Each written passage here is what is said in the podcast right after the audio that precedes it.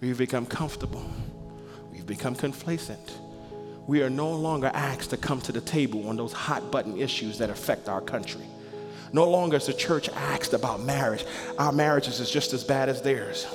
No longer are we asked about social justice issues because we don't like each other just as much as they don't like each other. No longer are racial discussions on how to love each other discussed in the church or even the church sought to ask, what is God's word? Because we've lost the moral ground. We've become comfortable. We've become complacent. And perhaps it takes the miracle of persecution to cause us also to move. Happy Monday, my friends, and thanks for tuning in to the Life Church Canton podcast. My name is Sam Parham. I'm the host for this show. I appreciate you listening. I've got some exciting news to announce to you guys. Um, when we first started this podcast, we wanted to do more than just share the the sermons from the weekend here at Life Church Canton. We wanted to uh, have some some content that would that would come out during the middle of the week um, from time to time to just help bring some more uh, energy and life into the podcast. So next week, um, we're going to have the first one of those episodes. That's kind of a bonus episode in this series that we're doing called Seen and Unseen. Um, it's actually going to be a Facebook Live event, but I'm going to make it available on the podcast as well. So make sure to tune in on our Facebook page this Friday. We're going to have a question and answer time um, with some of the pastors. I think it's going to be super powerful. Um, if you're not following our page, go over there and follow it. It's linked in the show notes below. Um, but in the meantime, here's Daniel preaching week number four of Seen and Unseen. Enjoy. Oh, good evening, folks. How are you? Good, good, good. I am happy to be here. Um, my name is Daniel, and as you know, I am one of your newest pastors. And I am, I am super duper excited um, to be here with you. Um, yeah, man, it's been a long journey, but here we are, huh? About to be family. Can't, can't send me back to the factory now, folks. I'm here. I'm here to stay um, as we look for a new house. So, you know, I know you. They sang about breaking every chain, but there's a chain I need broken, which is a chain to not find a good house because it seems like the market is a little rough out there. So if you would pray with me on that, that'd be super appreciated. All right, folks. Um, so um, you obviously are finding us in the middle of a series. Um, if you're new, we're continuing a series on miracles, titled "Seen and Unseen." Um, and four weeks ago, Pastor Nathan began that series with a discussion on what he called "Believing is Seeing." Um, essentially, that that sermon was meant to remind us of what miracles are, sort of give us an overview of what miracles are. And he was reminding us that we are called to believe in God in the anticipation of miracles and even in the absence of miracles. Um, and next came Pastor Jared, who shared with you on the miracle of unity, reminding us that unity itself was a miracle from God, miraculous to bring diverse people of different walks, different lives together under the banner of Christ. That's a great miracle and then followed up by Pastor Nathan, because he couldn't get enough of the word, um, was a, another sermon on the miracle of healing, reminding us that miracles are still commonplace, but that it was God's prerogative of when and how and if he was to perform a miracle. And so, my task today is to speak to you about the topic of the miracle of persecution. Now, I understand that sounds like a contradiction of terms. When you think of miracles, you don't think persecution. But my task is to show you uh, in Scripture that there is a miracle in persecution and how that fleshes out. So, if you would stand with me as we read God's Word, we will be in Acts chapter 8. Acts chapter 8 will be in verse 1b um, all the way to 13. So, 1 to 13. If you're there, say amen. If you need some time, say slow your roll. Okay, all right, cool. So, Acts chapter 8, verse 1b to 13. And on that day, a great persecution began against the church in Jerusalem. And they were all scattered throughout the regions of Judea and Samaria, except for the apostles. Some devout men buried Stephen and made great lamentation over him. But Saul began ravaging the church, entering house after house, dragging off men and women he would put them in prison. Therefore, those who had been scattered went about preaching the word.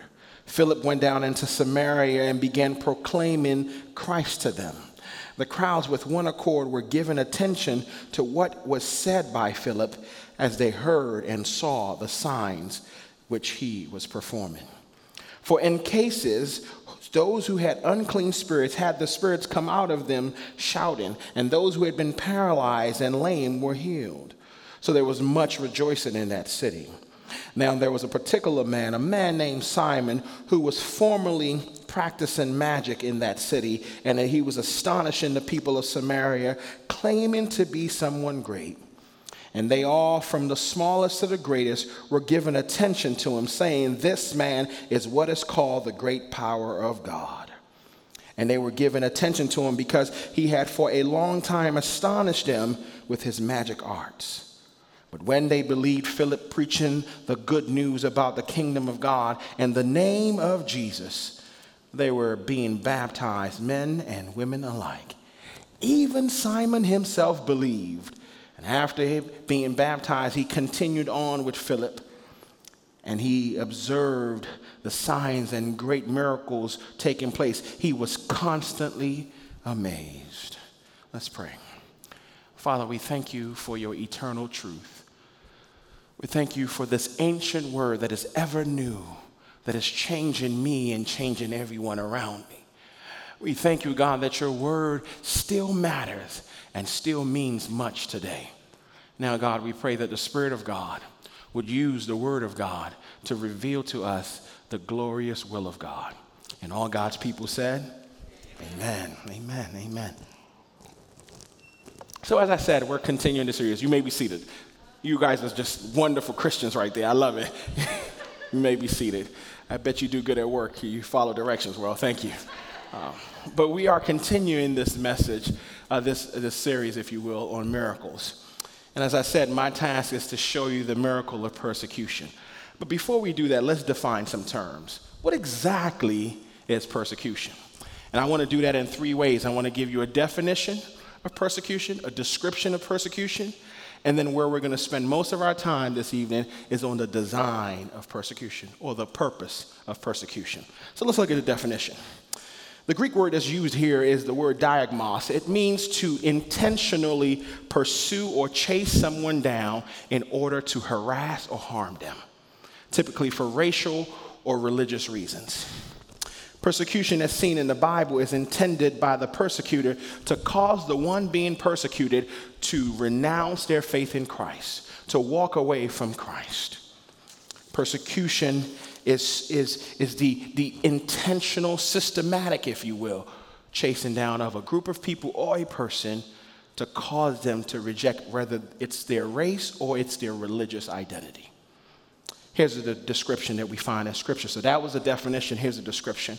And for that, First Peter chapter 2 helps us with that. Peter speaking to the Christians in the diaspora. You've heard that word before. That's those who have been dispersed and spread out through all of Judea and Samaria. He speaks to the diaspora in a very particular time. The context behind this is during the reign of the Emperor Nero who was killing and murdering Christians. He would literally light Christians on fire just so they can light up his garden. He would put blood on them and put them in front of lions to eat and devour them.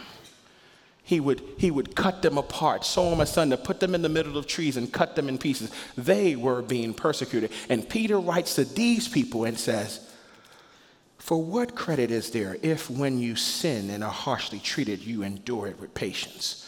Peter has given us a description of what persecution is not. Persecution is not when you sin, commit a crime, and you go to jail or you receive the uh, consequences of those.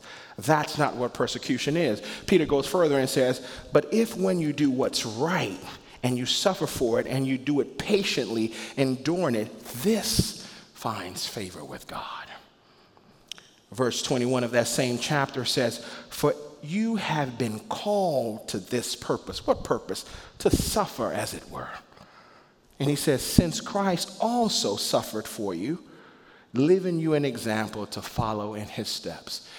Uh, Peter is saying here that persecution is not when you do wrong and you get the pain of that, the justice of that. nor is persecution going to be different from what your Lord and Savior Jesus experienced on our behalf. Peter further does that in chapter 4 of the same epistle. Peter says in chapter 4, verse 12, he says, Beloved, do not be surprised at the fiery ordeal among you, which comes upon you for your testing as though something strange was happening to you. Persecution should not surprise the Christian. Jesus said it this way they hated me, they will hate you. Not because you stole, not because you murder, not because you broke the law, but because you are loving people like I have called you to love people. So Peter describes, Peter goes further here in verse 15, and Peter says, just to kind of underline my point, Peter says, Make sure that none of you suffers as a murderer or a thief or evildoer or a troublesome meddler but if anyone suffers as a Christian, he is not to be ashamed, but it is to the glory of God in that name. You have to understand the context that in that day, being called a Christian got you murdered. And so Peter says here, your persecution should be because you are called by the name of Christ, not because you've harmed someone, not because you've taken advantage of someone and not because you're being cruel and you receive your just deserts. That's a description of persecution. Now, where we're going to camp out here is the design of persecution. We are pushing the point that persecution is a miracle. Let's see the design or the purpose that God uses persecution for. If you will look at me in verse 1b, you see here, it says, And on that day, a great persecution how many of you know that a great persecution is worse than a regular persecution? This is a supersized persecution, if you will, right? This is a great persecution broke out against the church in Jerusalem, and they were all scattered. That word scattered is where we get the word diaspora from. They were all dispersed, they were all broadcasted. It's a term that speaks of seeds being sprayed out. They were all broadcasted throughout Judea and Samaria, except for the apostles. And then it goes further and it reminds us that they were pushed out and they were, they were moved. And so, our first point here is how we see persecution in the church. It's three things that I want to give you this evening, which is persecution causes the church to be moved, persecution causes the church to be missional, and persecution causes the church to be multiplied. Persecution causes the church to be moved. They were moved out of what? Into what? They were moved out of their comfort zone and out of their complacency. The church was moved out of that which was comfortable. Now, you have to understand what's going on here. Up until this point, the church had experienced great success. 3,000 saved on the day of Pentecost. Another 5,000 saved a few chapters later. And if you include women and children, because oftentimes in the Old Testament and the New Testament, in those days they did not include women and children in the numbers. If you were to include women and children in the numbers, in the first few months of the church, 24,000 Christians. That's time to party, y'all we went from 120 folks to 24,000 in a matter of weeks, of course we get comfortable. I love the way that Pastor John said it earlier. He said that comfort stalls the advancement of God's kingdom. When you get so comfortable, you get complacent. The church had experienced great success, they had experienced great growth in its inception. Miracles were normal. The, the sick were healed. The lame received their legs back, and the blind saw, saw again. Great love flowed through the church. They had all things in communion. They were connected. There were no needs that were felt that wasn't met. People loved each other, cared for each other. They went beyond racial identity, beyond ethnic identity, to just loving you in the name of Jesus. Amen, somebody. That's exciting. A great time. But as some writer would say, it was the best of times and it was the worst of times. That joy, that success, that great and huge influence and impact that they had, so much so that the Roman world was afraid of the church throwing, overthrowing the, the kingdom. It moved the church into a complacency, a comfort. In fact, the church was so comfortable that they began to pull back on the mission that God has sent them. The church in America today is that way. We've become comfortable, we've become complacent. We are no longer asked to come to the table on those hot button issues that affect our country. No longer is the church asked about marriage. Our marriages is just as bad as theirs. No longer are we asked about social justice issues because we don't like each other just as much as they don't like each other. No longer are racial discussions on how to love each other discussed in the church or even the church sought to ask, what is God's word? Because we've lost the moral ground. We've become comfortable. We've become complacent. And perhaps it takes the miracle of persecution to cause us also to move. But God used persecution first to move the church. Yes, geographically, but now you will see, secondly, God uses persecution to cause the church to move missionally. What do I mean by missionally? When we talk about missions, we speak about the active movement of the church to share the gospel, to bring the gospel to other people. It's what's called in Matthew the Great Commission. God given through Christ the mission to go and live out the gospel. The Great Commission says, as you go, share the gospel, causing them to be baptized in the name of the Father and the Son, and teaching them to be learners of me, disciples of me. It's a commission of the church. Watch what happens here. Look in chapter 1 of Acts. Chapter 1 of Acts says it this way Jesus said, But you, speaking to his disciples, you will receive power from on high, from the Holy Spirit, and you will be my witness to Jerusalem and in Judea, Samaria, and even to the remotest part of the world. In fact, the church got so comfortable they began to disobey God in the fulfillment of the Great Commission. They were stuck in Jerusalem. Look at verse 1 again. He says, And on that day, a great persecution broke out against the church. Where were they? Jerusalem. They had been called to go to the entire world Sure, you receive success. Sure, you've got 24,000 members, maybe even more, because there are some other passages in Acts that point at multitudes being saved.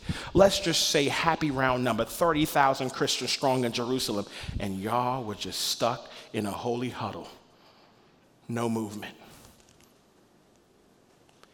Persecution caused them to be moved to what God was doing. They were good with the status quo. They weren't open to change. God was moving and they were stagnant. God was doing something, and rather than asking how I could join, how I could accomplish it, how I could move into the mission, they were stagnant. Oh, yeah, they were having service. They were probably holy and, and sanctified and filled with the Holy Ghost. But they weren't doing the mission that God called them to reach everybody, especially those who didn't look like you. That was the gospel that they were, yes, you were getting bigger and bigger and bigger.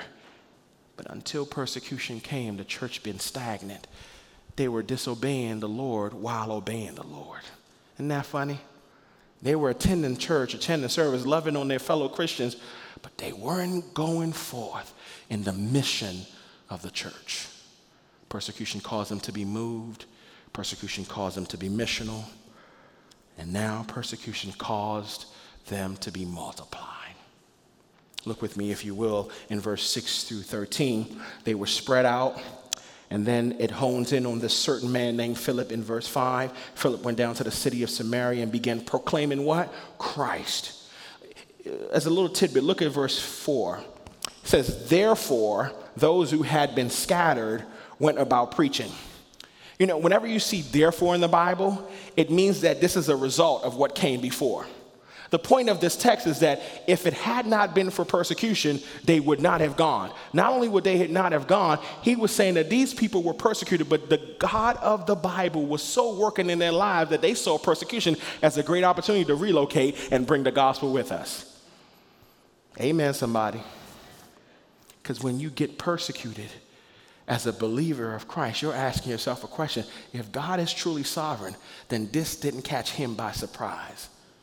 And if it didn't catch him by surprise, I should act like I've been here before.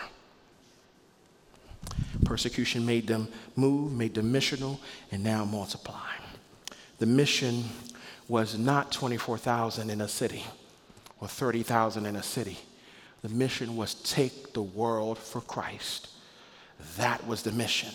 And the church was not multiplying. In fact, I can argue that multiplication stopped if at the, at the best case it slowed down at least. that they were having numbers being added to them daily. Jerusalem ain't but so big. Once you get to 30,000 folks, you start to see cousins and aunts and relatives all over again. The church is like that even in America. It's a revolving door sometimes of people moving from one church to another versus us taking the gospel to the world. God multiplied it multiplication had stopped and ceased or slowed in some way. It's very interesting that the very thing that was meant to destroy the church was used to deploy the church. The destruction of the church was in the sight of those who were persecuting. But God said, No, this is a holy deployment. What you meant for evil, I meant for good. Genesis 50 20, that it may bring about the salvation of many people. It's bigger than us. Once you get myopic and you think it's about you, you come into your holy huddle and you don't go out. No one else can come in. Oh, if you join us, you've got to look like us. You've got to assimilate. No, we're bringing diverse people together. Remember what Pastor Jerry said? Unity is not the same with uniformity or conformity. It's God taking diverse people from different walks of life to a place that is filled with grace and truth where grace and truth meet is the church. And, and God uses this great tool miraculously that was meant to destroy to now deploy his people out to the ends of the world in fulfillment of what he told them from day one. Persecution caused the church to be moved, caused the church to be missional, to be on mission, to seek to share and live out the gospel. I love the way that St. Augustine says it at all times preach the gospel, and if needs be, you can use words. It means you're preaching the gospel with your actions. I'm living with Rich and, and, and Sue right now, and folks, you don't understand. That's the gospel that you got a Nigerian in your home that you never knew from Adam.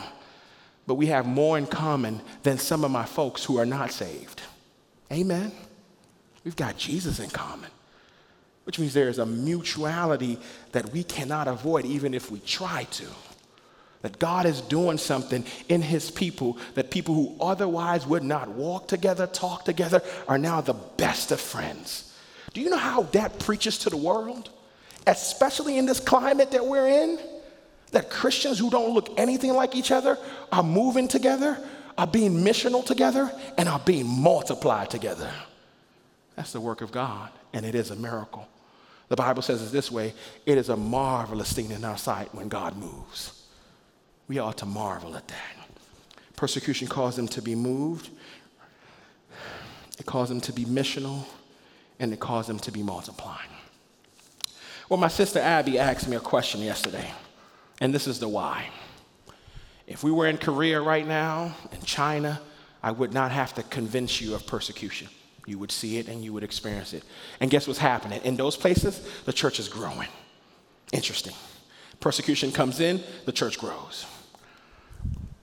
Why would I be talking to us in America about persecution?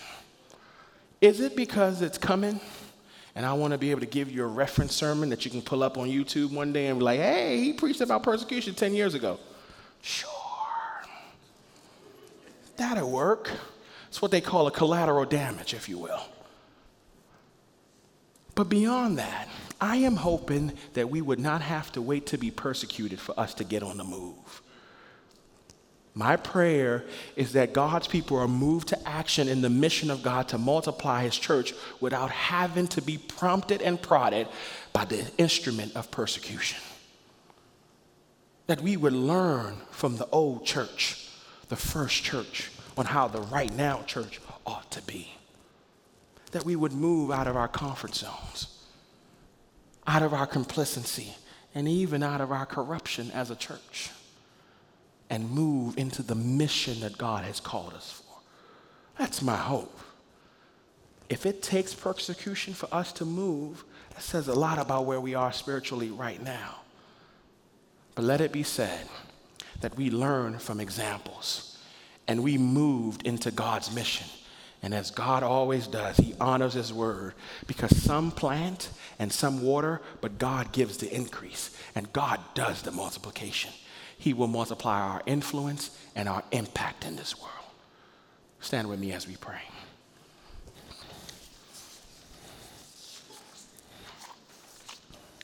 Maybe you are a Christian, and prayerfully, you know the Lord and you've heard that. I'm encouraging you to be moved by God's truth and not wait for persecution. That's good enough. That's good enough for those of us who believe in the truth of God and in the truth of Scripture that He is calling us to have the commission. I'm not calling all of us to be martyrs and to die for the gospel. I'm asking you to live for the gospel. The gospel that says that Christ died for you, the unrighteous, was given life by the death of the righteous. But if you're not here and you're not a Christian, if you are here and you're not a Christian, you're saying to yourself, this Christian thing is already something I'm not interested in. So now you add into this this this this icing of persecution. Brother, I don't I don't know if I want that. Let me tell you what works on my heart.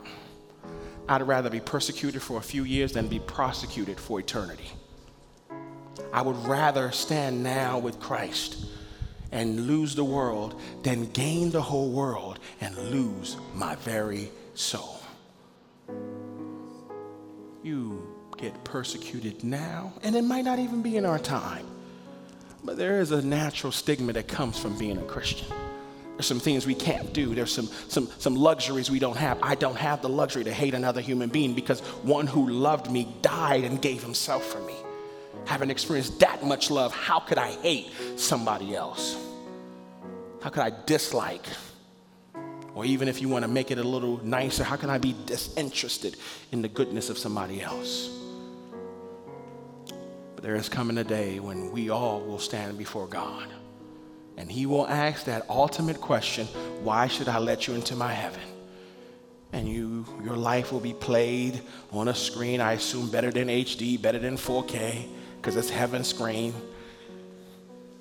But your life is played before you and you lived your best life. You've had the best that you can do. You sought the goodness of life than rather than the God of life.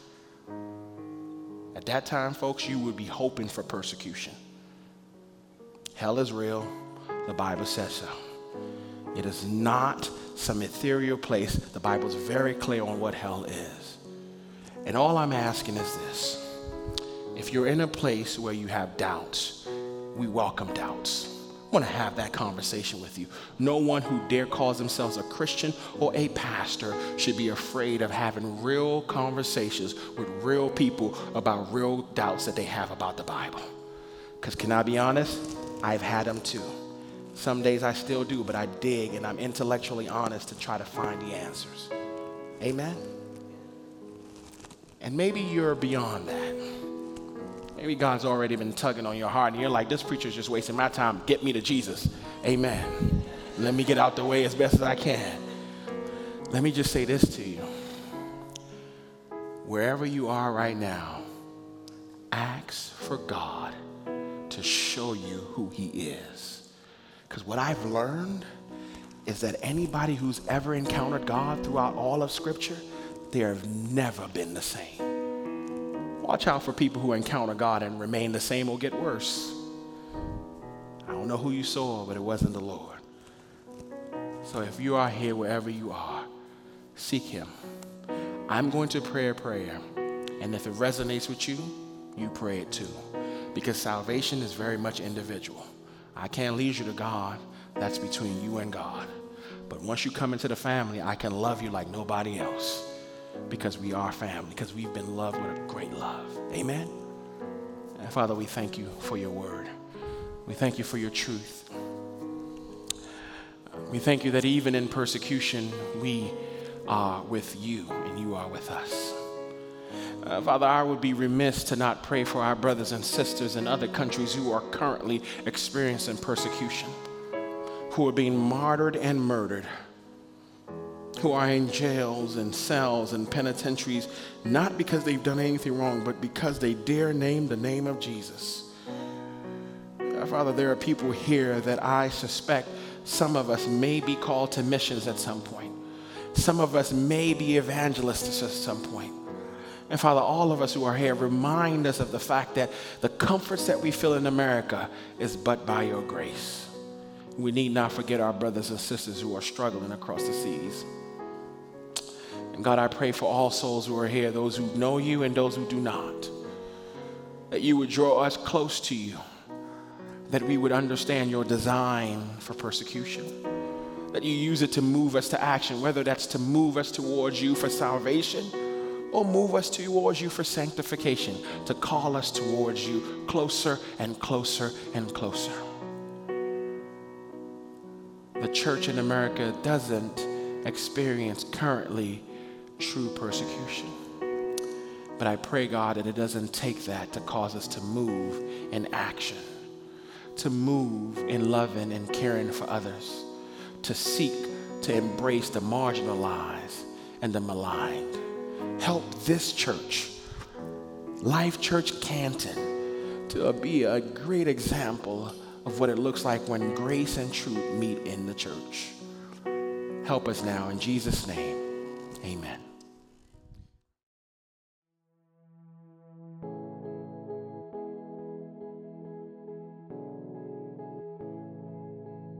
Hey, thanks so much for listening. If you want to find out more information about Life Church Canton or other churches in the Life Church Network, you can go to lifechurchcanton.org or fill out the form linked in the show notes below, and someone from the church will reach out to you with more information. If you came to Life Church for the first time this past weekend, we would love to know about it. We believe that life isn't meant to be lived in isolation, but we want to connect with you and learn to live like Jesus in community together. If you want to email the show, you can do that at podcast at lifechurchcanton.org. You can subscribe to this show wherever you get your podcast. And if you're enjoying it, please share it with a friend and leave us a review. Once again, my name is Sam Parham, and you've been listening to the Life Church Canton podcast. Have a great week, everybody.